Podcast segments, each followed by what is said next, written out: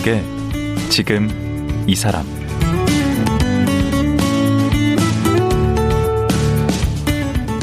안녕하세요. 강원국입니다. 어제에 이어 서울대 유성호 교수와 말씀 나눠보겠습니다. 어제 말씀을 들어보니 법의학자의 역할이 정말 중요하더라고요. 돌아가신 분은 말이 없는데 그분만 알고 있는 진실을 캐내고 억울한 죽음을 밝혀내는 일을 하기 때문입니다. 오늘은 20여 년간 법의학자로 마주한 죽음에 대한 사연, 그리고 죽음을 통해 만나는 삶에 대한 얘기를 나눠보도록 하겠습니다. 유성호 교수 만나봅니다.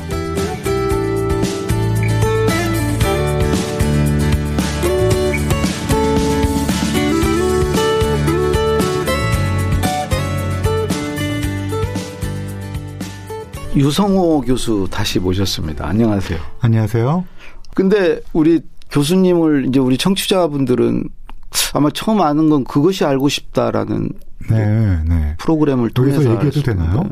아니 뭐 괜찮습니다. 우리 KBS는 다 끌어안기 때문에 네. 뭐 상관없습니다.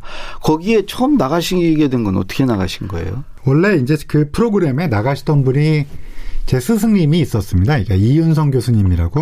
근데 이제 그 이윤성 교수님이 원래 오랫동안 하시던 프로그램이었는데 네. 연세도 있으시고 이제 다른 일이 많, 많으시니까 네. 후배인 또 제자인 저한테 대신 좀 하기를 요청을 했죠. 그래서 그 프로그램에서 그 PD님이 처음에는 별로 안 좋아하셨어요. 갑자기 새파란 사람이 와서. 당연히 안 좋죠. 음, 권위도 떨어지고. 그렇죠. 그러시는데 그냥 떨떠름한 표정으로 저를 찍었던 기억이 나네요. 근데 음. 이제 한두 번 찍다 보니까 또 여러 가지 잘 맞았나 봐요. 그래서 오랫동안 하게 됐습니다. 음. 아니 말씀을 워낙 잘하세요. 말씀도. 잘하시고 실력도 있으시고. 감사합니다. 아, 책에도 그렇게 써놓으셨더구나. 법의학 앞에 완전 범죄는 없다. 다 잡는다는 거 아유, 아니에요? 뭐, 아이, 그거 오만한 네? 말을 제가 거기다 썼나요? 어, 책이 제목에 있던데. 아마 편집자가 썼을 겁니다. 제가 그 오만하진 그래요? 않습니다. 네. 어, 근데 그, 이 부검하셔가지고 어떤 사건의 단서를 잡는데 결정적인 역할도 많이 하셨잖아요. 윤일병 사건도 그렇게 하셨다면서요. 아, 윤일병 사건 같은 경우는, 이거는 뭐 이제 KBS에 윤진 기자님이라고 계셨어요. 예. 그 기자님이 저한테 어느 날 갑자기 들고 오신 거예요. 음. 그래서 음, 처음에는 이제 전화로 봐줄 수 있냐. 그래서 뭐, 음, 사실은 제가 부검한 건 아니었어요. 왜냐면 군대에서 부검한 거니까. 예. 근데 이제, 근데 군대에서 부검했을 때는 그냥 질식사. 뭐 기도가 막. 맞습니다. 빵을 먹다가 질식한 걸로. 음. 그렇게 볼 수밖에 없었던 것도 있었어요. 왜냐하면 그때 당시에 그 윤일병 그 분이 그 데리고 그 병원에 데리고 갔던 사람들이 가해자였어요. 음. 근데 가해자의 진술들이 몇 명이 이렇게 짜고서 짬짜미로 그렇죠, 그렇죠. 빵 먹다 그렇게 됐다라고 음. 하니까. 근데 사실은 그 KBS 기자님이 갖고 오셨을 때 정말 깜짝 놀랐어요. 왜냐하면 몸에 굉장히 여러 군데 맞은 자국들이 많았고 오. 그냥 맞아서 사망할 수도 있거든요, 사람이. 그쵸. 많이 맞으면. 음. 그러니까 이제 그거에 해당되는 그 외상성 쇼크에 해당되는 그리고 그걸 어떻게 알았냐? 이분이 처음에 병원에 갔을 때 헤모글로빈이라고 왜 우리 빈혈 있는 분들 네. 여성분들 네. 이렇게 눈꺼풀에 이렇게 해보면 허옇고 그러면 헤모- 헤모글로빈이 낮은 거거든요. 아. 그게 뭐 낮아봤자 한뭐 10 이러면 정말 낮은 거거든요. 예. 근데 그 윤일병은 7인가 그랬어요 헤모글로빈이. 오. 그러니까 20대 청년이 음. 헤모글로빈 수치가 7일 수가 없어요. 14, 15, 16 이래야 되는데 음. 거의 반까지 떨었다는 건 출혈이 엄청났다는 거고 음. 제가 이제 그거를 바로 이거는 맞아서 사망한 거다라고 어. 얘기했고 한 오후 2시쯤에 기자님이 저한테 봐달라고 해놓고 바로 그날 아, KBS 9시 뉴스에 나와야 된다 그러면서 갑자기 출연 다 오신 거예요. 카메라를 들고. 어. 군 검찰에서는 네. 이제 이게 처음에 기소를 상해로 했잖아요. 음. 근데 이거를 뒤집는 KBS의 9시 뉴스 기사가 나오니까 음. 이건 음, 죽인 거다. 뭐 이렇게 나온 거니까. 어. 그러니까 이제 군 검찰에서는 저 말고 이제 다른 뭐 교수님들, 예. 법의학 교수님들과 법의학자들에게 찾아가서 이게 맞냐. 음. KBS에서 보도한 게. 예. 그래서 뭐 다른 분들도 다 동의를 하셔갖고 예. 결국은 살인죄로 주범은 기소를 했죠. 예. 그래서 실제로 살인죄로 확정이 됐습니다. 대법원까지 가서. 그한 40년인가 형 맞습니다. 네. 음. 그래서 처음에 이거를 뭐 사실은 검찰이나 경찰 이제 헌병은 전문가가 아니잖아요. 그러니까 네. 이제 진술이 일관되면 어 이걸 믿어야 되나 그러고 법의학자들도 제일 조심해야 될 게 사실 경찰 검찰 이야기예요. 그러니까 음. 법의학자들이 처음에 경찰이랑 인터뷰를 하잖아요. 네. 그 부검하기 전에 네. 그때 저희가 항상 얘기하는 게 이거 다 믿지 말아라. 경찰을 뭐 불신하거나 그런 게 아니라 어. 경찰은 경찰의 눈이 있고 그럼요. 우리는 또 우리 우리의 눈이 있잖아요. 음. 그게 꼭 같을 필요는 없거든요. 음. 그러니까 이제 근데 그거에 이제 약간 호도가 되면 그런 사건 많습니다. 음.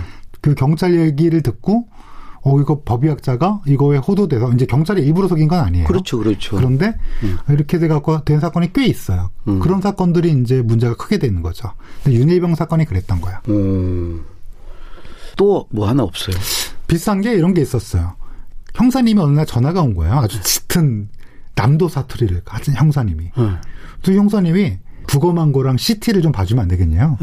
네. 그래서 그러면 그 이메일로 봐주겠다. 그랬더니 직접 찾아뵙겠대요. 근데 제가 보니까 거기서 서울까지는 6시간 정도 걸리는데. 어. 근데 진짜 그날 정말 그 지역에서 아주 먼 지역이거든요. 어. 오신 거예요, 형사님이. 네. 봤더니 익사한 거예요. 제가 보기엔. 네. 그래서 이거는 뭐 CT를 보나 아니면 부검 소견을 보거나 익사인데 왜 어떤 게 궁금하시죠? 그랬더니 익사가 맞는 거예요. 어. 왜냐하면 이게 5년 전 사건인데 어, 그 어떤 학원에서 여고생이 죽은 건데 네. 그 여고생이 화장실에서 죽었다더라. 그러니까 이제 그냥 젊은 애가 죽었으니 부검을 했는데 그 부검 전에 CT를 내과 의사가 찍었는데 내과 의사가 CT를 보자마자 부검해야 된다라고 얘기해서 실제로 부검했는데 부검이가 아 이거 모르겠다 미상이다라고 그래서 그냥 그냥 젊은 나이에 죽은 거구나 그냥 하고 끝났다는 거야. 어. 근데 5년쯤 뒤에 이제 여러 군데서 투서가 들어오고 사실은 이 아이가 그 물고문 당하 다 죽었다. 어. 이게 무슨 이게 80년대도 아니고. 그러니까. 그러니까 학원에서 그랬더니 학원 원장이 네. 이제 아이들을 학대하고 그랬는데 그 와중에 사망했다. 물로 이렇게 학대를 하다가 어. 이거 이렇게 잘 모르셨던 사건이죠. 어, 저, 저 처음 들어요. KBS에서 방송했습니다. 시사기획장에서. 아, 그래요? 예. 그래서 결론은 어떻게 됐냐? 어, 예. 경찰이 다시 이걸 끄집어내서 검찰이 다시 기소를 했습니다. 예, 그래서 물론 이거가 이제 살인으로는 안 했고요. 상해 치사로. 음. 그래서 8, 7년을 받았는데 항소심에서 8년으로 늘어났어요. 왜냐면 죄질이 나쁘다고. 음. 그래서 결국은 어, 최종적으로 대법원에서 8년. 근데 방금 익사 얘기를 하시니까 그 최근에 지금 이제 보험금 타내려고 한 가평 익사 사건 아, 있었잖아요. 이은혜 씨 사건. 네. 예. 그런 그 보험금 타내려고 이렇게 그 그런 것들도 많이 의뢰가 들어요. 많이 있죠. 저도 많이 경험했고 네. 과거에 굉장히 많았습니다. 예를 들면 네. 자기 이제 아내가 죽었다라고 그래서 갑자기 죽었다. 근데 원래 몸이 안 좋았다. 그랬는데 부검을 하기 싫다. 안 된다. 우리 아내 부, 뭐, 이 할부해서는 안. 된다. 어. 하지 마라 그랬는데 경찰에서 이상하게 생각해서 네. 형사님이 이거 이상하다. 그래서 검찰에 부검해야겠다. 그래서 검찰에서 오케이 부검을 해야 된다. 부검을 했더니 목을 압박한 흔적이 있었던 거예요. 나중에 보니까 보험금이 있었던 거죠. 어. 또 제가 했던 사건 중에서는 아들 이 사업이 안, 안 좋아서 음. 어 이거 사건 너무 가슴이 아픈 사건인데 두 부부가 네. 어 아- 남편이 아내를 해, 해야게끔 꾸며서 음. 나- 아내분이 반항을 전혀 안 했어요. 어. 그리고 그 보험금 그러면 이제 아내분이 어. 이제 보험금 수령액이 상속인에게 가잖아요. 네. 그걸 나중에 어떻게 알았어요? 이제 두 분 다 사망했어요. 남편은 자살했고 아내는 아내분은 남편분이 이제 목을 응. 했던 거고. 응. 근데 아내분은 전혀 반항이 흔적이 없고 나올 수 없는 거였고 응. 남편분은 죄를 지었다라고 유서를 써서 스스로 목숨을 끊었고요. 그래서 나중에 어. 보험금이 들어져 있고 아, 아 겨- 이제 경찰에서 여러 가지 해보니까 추론이에요. 예. 어떻게 됐는지는 전 그 다음은 모릅니다. 유서도 많이 보시겠네. 많이 봤습니다. 그 사실은 유서를 참고해서 부검에 참고도 하나요? 참고합니다. 저희 유서 지금까지 아, 한 200건 넘게 부검을 이렇게 유서를 받고요. 200, 2, 300건. 아. 그래서 그, 그 유서 중에선 정말 가슴 아픈 것도 있죠. 예를 들면 아, 앞집에 외상 몇천 원 남겨두고 가는 게 너무 미안해서 외상을 갚아줄 수 있겠냐고 이제 남은 그꼭 착한 사람들이 네, 그러더라고요. 그리고 가장 좀 제가 좀 마음이 아팠던 것 중에 하나가 어 아들에게 어렸을 때 너무 때려서 미안하다. 그땐 음. 내가 어떻게 키운지도 몰랐고 너를 그냥 어 때려서 어떻게 해 근데 너무 많이 때렸던 것 같다. 미안하단 말을 적은 유서도 있었고요. 그러니까 그게 좀 그렇게 마음도 여리고 착한 사람들이 안 그랬으면 좋겠는데 음. 너무나 어려웠고 인생이란 게 힘들잖아요. 사실은 음. 우리가 산다는 게. 그래서 누가 산다는 건 위대하다고 살아남는다는 건 음. 얘기를 했듯이 예, 참 어려운 세상인 것 같습니다. 근데 제가 어느 거 통계 보니까 남자들이 여자보다 자살률이 훨씬 높더라고요. 원래 그렇습니다. 전 세계적으로 원래 두 배에서 세 배 정도 없습니다. 아, 그왜 그런 거예요? 음, 사실 몇 가지 이유가 있는데요. 음. 첫 번째 이유는 호르몬의 차이가 큽니다. 아, 실제 남자 사망 원인 5위가 우리나라는 자살이거든요. 어. 근데 이제 문제 해결의 방식이 사실은 어, 자살은 아니거든요. 그쵸. 어, 원래 다른 달리 찾아야 되는데 음. 이거를 조금 이렇게 해결의 방식으로서 이거를 결정하는 거에 조금 뭐라 그럴까요? 호르몬, 남성적인 어, 충동성, 공격성 어. 이런 것들이 좌우한다는 게 전 세계적으로 있고요. 어. 또 알코올이 사실은 트리거라고 그래서 방아쇠 역할을 하거든요. 어. 알코올의 이 노출은 아무래도 남- 여자보다 남자가 훨씬 더 많고요. 그렇죠. 그다음에 일을 그만뒀을 때, 즉 일이 없을 때, 일을 그만뒀을 때 부담감이 높다라는 건 BBC에서 예전에 이제 조사한 결과를 보면 일이 없을 때 이거에 대한 압박감, 사회적 아. 피어 프레셔라고 우리가 흔히 부르는 도- 이 주변에서 느끼는 압박감이 음. 여성이 남성보다는 훨씬 남성이 여성보다 훨씬 높기 때문에 가정을 먹여 살려야 예, 된다. 맞습니다. 그러니까 아무래도 남녀 평등이 진전이 된다고 하더라도 음. 그 사회적 압박감 남자가 클 수밖에 없어요. 그래서 원래 신체적 차이, 즉 호르몬적 차이, 음. 알코올의 노출, 그다음에 실직에 대한 또 경제적인 거에 대한 사회적 프레셔 음. 이런 것들이 사회적 압박 이런 것들이 세 가지가 남성이 여성보다 세 배, 두 배에서 세 배 정도 자살 빈도가 높게 되는 이유 중에 하나가 되는 거죠. 그럼 우리나라 자살률은 어떤가요? 다른 나라 우리나라 자살률은 OECD에서 1위입니다. 1위. 1위. 그러니까 아, 사실 말도 안 되게 높은 나라예요. 우리나라 굉장히 괜찮은 나라인 건 잘 알고 계시잖아요. 좋은 나라입니다. 10위권 경제. 강국이죠. 어, 실질 구매율을 따져도 우리나라 사실은 우리가 욕하는 거, 이게 정치권을 욕하고 뭔가 이렇게 정치인들 마음에 안 들어하는 건 더 잘 살고 싶어서 하는 우리가 뭐라 그럴까요? 요구잖아요. 예, 예. 근데 근데 실질적으로 이렇게 괜찮은 나라인데 너무 자살이 많아요. 그 이유가 여러 가지가 있는데요. 예. 사실은 우리나라는 노인 자살률이 너무 높습니다. 그렇죠. 노인 자살률이 음. 다른 나라도 원래 노인 자살률이 높거든요. 예. 근데 우리나라는 노인 자살률이 높고 생각해 보시면 지금 노인분들이라고 하신 분들이 사회적 안전망이 없는 상태에서 자식한테 올인하거나 너무나 열심히 살아왔는데 음. 이제 안전망이 없는 세대인 거예요. 경제적으로도 어렵고 또 아시다시피 요즘에 우리나라 너무 디지털화가 됐잖아요. 그러니까 옛날에는 어른이 얘기하면 듣는 게 저희 때만 들어도 지나가다 동네 어르신이 뭐라 그러면 가만히 있어야 되거든요. 그렇죠. 근데 요즘 뭐 나이 분들이 나이 드신 분들이 뭔가 이렇게 얘기를 하면 사실은 이거에 대한 존중이 사라지는 어른에 대한 권위 같은 게 좀 맞습니다.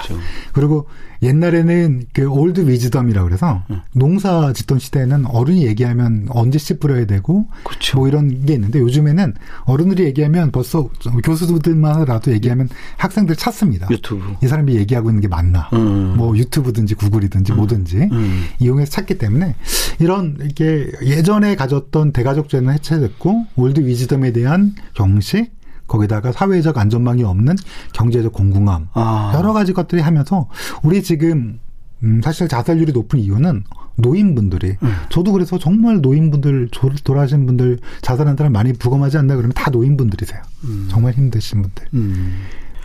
그 선생님 책에 보면은 그 죽음도 불평등해질 수 있다. 죽음에도 차별이 있다. 이런 얘기를 하셨던데 이거는 무슨 얘기인가요? 죽음의 사회적 격차가 분명히 있습니다. 그래서 아니 죽는 건 똑같이 다 죽지 않습니까? 그래서 공평한 거 아닙니까? 아닙니다.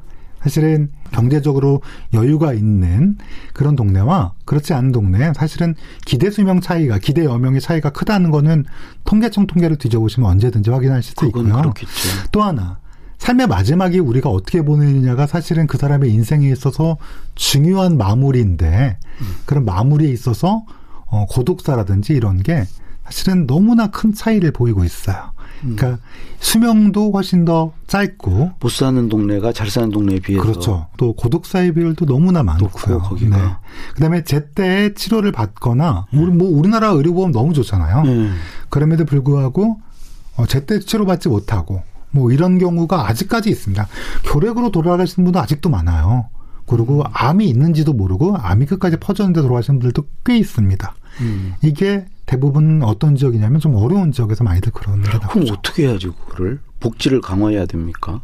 아, 이게 좀 어려운 일인데요. 음. 사실은 우리가 마지막에 있어서는 좀 공평하게 가는 게 그래도 우리 음. 어려웠던 삶에서 열심히 산 분들에 대한 뭔가 국가적 서비스 아니겠습니까? 음. 예, 그래서 지금 우리 국가는 잘하고는 있어요. 왜냐하면 사회복지사분들이 정말 고생 많이 하시면서 이렇게 혹시 어려운 분은 안 계시나 방문도 하고 이러는데요. 예. 아, 이런 인력들이 조금 더, 조금 더 뭐라 그럴까? 좀 여유 있게 하실 수 있게 음. 비용 복지 예산을 이렇게 얘기하면 또 싫어하시는 분도 계실 수 있으니까요. 그러니까 여러 가지 것들을 좀 고려해서 어, 노인분들의 죽음의 격차가 너무 커서요. 그거를 조금 줄일 수 있는 방안을 좀 머리를 맞대자. 음. 누구나 행복하게 마지막을 보낼 수는 없겠지만 그래도 너무나 안타깝고 비참하게 맞아요. 그런 게 없겠도록. 된다. 네. 그러면 그게 우리 교수님이 얘기하는 죽음을 숙고하는 사회가 돼야 된다고 계속 주장하시는 그것과 맥락이 맥락이 닿습니다. 건가요? 네, 사실은 죽음을 숙고한 사회가 저는 개인적으로 음, 우리 마지막을 아무도 얘기 안 해요. 네. 왜냐면 생각하면 불길하고 에이 천년만년 살 것처럼 건강하고 그러는데 재수 없다고 그러죠. 죽, 맞아 죽음을 맞아요. 얘기하면. 근데 아, 한 번쯤은 숙고를 해야 되는 그리고 이거를 우리가 어떻게 여러 방면에서 음. 예를 들면 안락사라든지 예를 들면 노화는 어떻게 할 건지 왜냐하면 우리 점점 사랑하는 사람들의 걸음이 느려지고 예. 어, 그 다음에 정신이 약간씩 깜빡깜빡해지시고 이런 거에 대해서 만나게 되면 가슴이 무너져요. 근데 나도 그렇게 될 수도 있고. 노화라고 그러셨나요? 뭐, 노화. 예. 네. 그래서 이런 것들을, 어, 조금씩 조금씩 우리가 숙고하지 않으면, 그러니까 전혀 얘기를 안 하는 지금보다는 얘기를 해야죠. 우리가 어떻게 해야 될 건가. 예. 외국은 그런 걸 좀 죽음을 우리보다 이제 덜 터부시하나요? 어, 그렇습니다. 이게 우리는 뭔가 마지막 순간이 올 때까지 끝까지 끝까지 치료를 받다가 본인이 무슨 치료 받는지도 모르고 돌아가시는 분들이 태반이에요. 80대 노인의 3분의 1이 암 환자입니다. 음. 예, 이거는 뭐 통계적으로 잘 알려져 있고, 음. 근데 이제 또 어, 우리 사망 원인 2위가 심장질환, 뇌혈관 질 3위 폐렴, 4위 뇌혈관 질환이라 음. 사실 요양병원, 요양원에 누워 계신 분들이 너무 많아요. 음. 근데 이게 우리가 마지막을 어떻게 보낼 건가 숙고하지 않으면 사실은 그냥 끌려가다 그냥 갑니다. 어떻게 해야 될지 아무도 몰라요. 음. 그래서 음 처음부터 건강하면 제일 좋죠. 그 그렇게 안 되게. 음. 근데 이런 것도 전혀 교육이 안 돼 있고 왜냐하면 죽음이 안 올 거라 생각하니까. 음. 음, 5, 60대만 되더라도 저도 50대지만 5, 60대 때는 몸이 좋으니까 전혀 생각 안 해요. 아무것도. 제가 어느 어, 우리 저 재테크 하시는 이 프로그램에서 만나 뵀는데 사람들이 착각하는 게 그 어느 날 갑자기 죽을 거다라고 생각을 한다는 거죠. 럭키한 거예요. 근데 진짜. 그게 사실은 그렇지 않다는 거죠. 오랜 투병 기간과 거기 돈이 들어가고 하나 있고 그 부부가 막연히 그냥 한날 한시에 갈 거라고 생각하는데 반드시 한 명은 남는다. 이제 그런 거에 대한 미리 생각을 하고 대비를 해야 되는데 그런 걸 별로 생각 않고 산다. 그래서 나중에 이제 경제적으로나 여러 가지 이제 어려움을 겪는다고 하는데 그럼 우리가 이제 죽음을 그럼 어떻게 맞아야 되나요? 준비해야 되나요? 어우, 제가 그걸 알면 종교를 창건해서 여러분들을 모시고 아, 뭐 많은 집회도 하고 그럴 텐데 사실은 그 저는 그렇게 생각합니다. 우리 백인의 삶이 다 다르잖아요. 이제까지 살아온 게 선생님과 저도 삶이 달랐고 어, 백인의 삶이 다 다르듯이 백인의 죽음도 다 달라요. 음. 끝에는 우리가 뭐 암이 3분의 1로 죽고 음. 그다음에 뭐 심장 질환, 뇌혈관 질환, 폐질환 이런 걸로 사망하겠지만 예. 실은 각자만의 준비라는 게 있어요. 혹시 죽음에 대해서 한 번도 준비해 보신 적 없죠? 내가 죽은 다음에 어떤 포지셔닝을 할까를 생각해 보신 적 있나요? 죽으면 끝이라고 생각하시나요? 그거는 저는 이제 저런 거 임사체험 이런 거 좀 믿습니다. 네. 임사체험은 음, 제가 드릴 말씀 없고요. 아, 그래요? 그저 혼자 믿는 거니까요. 네. 저는 그냥 그 이런 생각을 했으면 좋겠어요. 그 죽음 이후에 나의 포지셔닝을 어떻게 할 건가? 네. 죽음이 정말 다 끝인가? 아니면 죽음 이후에 남은 사람들한테 나를 어떻게 포지셔닝 할까? 그냥 잊히길 바라나? 네. 아니면 잊혀지지 않고 어떤 존재로서 내, 나가, 내가 기억되길 원하는가가 어. 생각을 해야 되고요. 아, 두 번째, 그러네. 죽음의 과정에 있어서 네. 아까 말씀하셨듯이 우리는 죽음의 과정은 단순히 이벤트가 아니에요. 프로세스예요. 무슨 말이냐면 음. 어느 순간 죽는 게 아니라 과정이에요. 어. 근데 이 죽음은 요즘에는 다 과정이거든요. 왜냐하면 오랫동안 우리 치료를 의료 기술이. 좋으니까. 의료 기술이 좋아서 맞아요. 안 죽이잖아요. 아, 잘안 죽습니다. 네. 그냥 끝까지 가요. 그러니까 어, 죽음의 과정에서 내가 어떤 선택을 어떠, 언제 내가 어떤 선택을 할지를 음. 결정 못하면 내 사랑하는 사람들이 그 결정을 해야 돼요. 근데 어. 어, 우리는 다 독립적으로 우리 인생을 살아왔잖아요. 네. 근데 마지막 순간에 나의 마지막을 왜 내 사랑하는 사람들이 부담을 갖고 그런 결정을 해야 되는지 음. 이걸 미리 결정을 할 수 있는 방법이 있습니다. 어떻게 해요? 사전연명 의료 의향서라든지 네. 연명 의료 결정서라든지 네. 아니면 아 뭐 우리 존엄사라고 얘기하는 거라든지 네. 이런 것들을 생각해 보는 거죠. 유서도 미리 써놓는. 그렇습니다. 그리고 마지막에는 죽은 사람한테 뭘 남길지 네. 다들 돈 얘기 생각하시는데 꼭 돈 말고 네. 사랑하는 사람한테 남기고 싶은 게 있잖아요. 없으신 분도 계시겠지만 네. 되게 어떤 거 나의 사랑을 남길지 음. 내 재산을 남길지 아니면 나의 뭘 남길지를 추억을 남겨야죠. 맞아요. 저에 대한 추억, 그렇다면 기억. 그렇다면 지금 네. 어떻게 해야 될까? 뭐 이런 것들. 사실은 우리 기대 수명 남자는 84세예요. 근데 한 10년은 아프거든요. 그렇죠. 계산해 보면 얼마 많이 안 남았어요, 다. 우리. 네. 저 항상 그거를 기대 여명을 생각하고 얼마 안 남았기 때문에 그 생각을 하면 어떤 생각을 하냐면 누구나 반드시 죽는다를 기본 베이스로 깔고 음. 그리고 우리는 원래 외로운 존재인데 이렇게 사랑하는 가족을 잃었다 또는 사랑하는 사람들 이웃 또는 사랑하는 직장 동료가 있다 그렇다면 어떻게 할 것인가가 뻔해요 나옵니다 어. 뭐, 뭐, 유서 쓰는 것도 주- 주- 중요하고, 뭐, 여러 가지도 중요하지만, 지금 현재 내 주, 나를 어떻게, 나의 죽음을 생각하고, 지금 현재 어떻게 사느냐가, 사실 죽음 준비의 가장 기본적인 거죠. 음. 제가 너무 공자님 말씀처럼 얘기하는데, 저는 이렇게 죽음에 대해 생각할수록 이게 최선이라 생각합니다. 아니, 아니, 정말 좋은 말씀이신데, 제가 어디에서 들은 바로는 이렇게 죽을 분에게 이렇게 얘기하라고 하더라고요. 그 마지막까지 이 청각은 살아 있으니까 귀에 대고, 가지 말라고 붙드는 게 아니고, 편히 가셔라. 그리고 여기는 걱정하지 마라. 빛을 따라 가라. 빛이 보인대요. 죽기 전에. 아, 빛을 본대요. 그러니까 그 터널과 빛을 보고 가라. 이렇게 얘기하라고 들었거든요. 그 어떻게 해야 됩니까? 가시는 분의 마지막 임종을. 저 개인적으로는 이제 그 심장이 멈췄다고 하더라도 뇌 기능이 그대로 다 멈췄다라고 볼 수 없거든요. 왜냐하면 우리 몸의 세포는 35조 개인데 한 개의 세포가 35조 개가 됐는데 심장이 멈췄다고 모든 세포가 다 멈추는 건 아니거든요. 어. 뇌도 똑같이 모두 다 멈추는 게 아니기 때문에 우리가 귀에 대고 마지막에 꼭 하고 싶었던 말을 꼭 하실 필요가 있을 것 같아요. 사랑했다라고 아, 음, 그렇게 말씀하시거나 고마웠다. 네. 그리고 여기는 걱정하지 말고 계시면 내가 일 잘하고 있다가 또 가겠다. 다시 뵙자. 뭐 이런 하고 싶은 말이 있을 거 아니에요. 사랑하는 사람들한테. 어. 꼭 울지만 말고 그냥 막 가면 안 된다고 가지 마세요. 이러면 안 된대. 음, 울지만 말고 가, 가면 안 된다고 어떡하냐고 그러지 마시고 음. 가실 때 그 당신 가슴에 가면 어떻게 응, 나 혼자 두고 왜 가? 막 이러면 안 음, 된다. 사랑하는 마음을 품고 가시게 음. 그런 말을 꼭 해주셨으면 좋겠습니다. 끝으로 우리 교수님은 어떻게 죽고 싶으신가요? 저요. 네. 어, 모두 다 꿈꾸는 네. 갑자기 죽고 싶습니다. 아, 그거는 뜻대로 안 되잖아요. 뜻대로 안 됩니다. 원하는 대로 되는 게 아니죠. 어, 아마도 아마도 그래 그래도 가족들과 마지막을 함께 보- 충분히 보낼 수 있는 네. 시간을 가지고 네.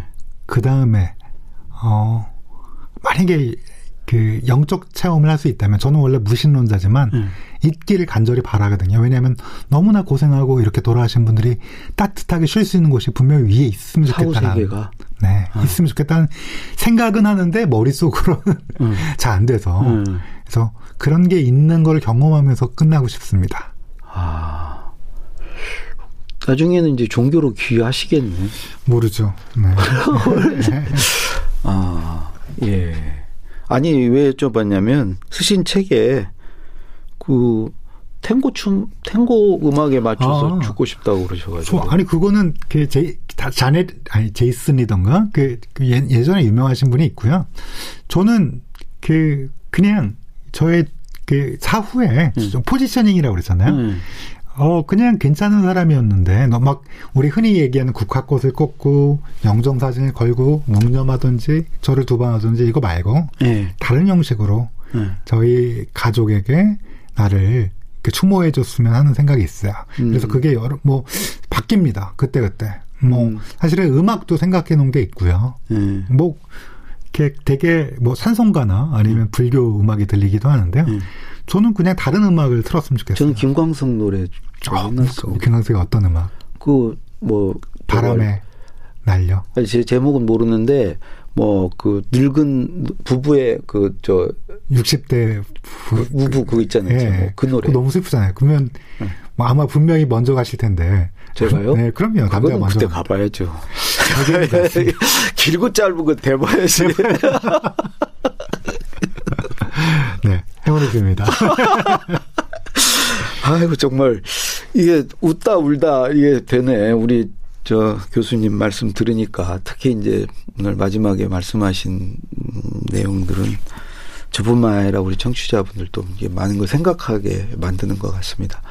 그 어제 오늘 우리 얘기 들어보시고 우리 청취자분들께서 더 얘기를 듣고 싶으신 분은 우리 유 교수님이 쓰신 책이 있습니다. 나는 매주 시체를 보러 간다. 제목이 별로 좋지는 않은데 예, 이 책 찾아서 한번 읽어보시면 예, 오늘 어제 오늘 말씀하신 그 맥을 더 좀 알 수 있을 것 같습니다. 예, 교수님 고맙습니다. 감사합니다. 예. 법의학자 서울대학교 법의학교실 유성호 교수였습니다.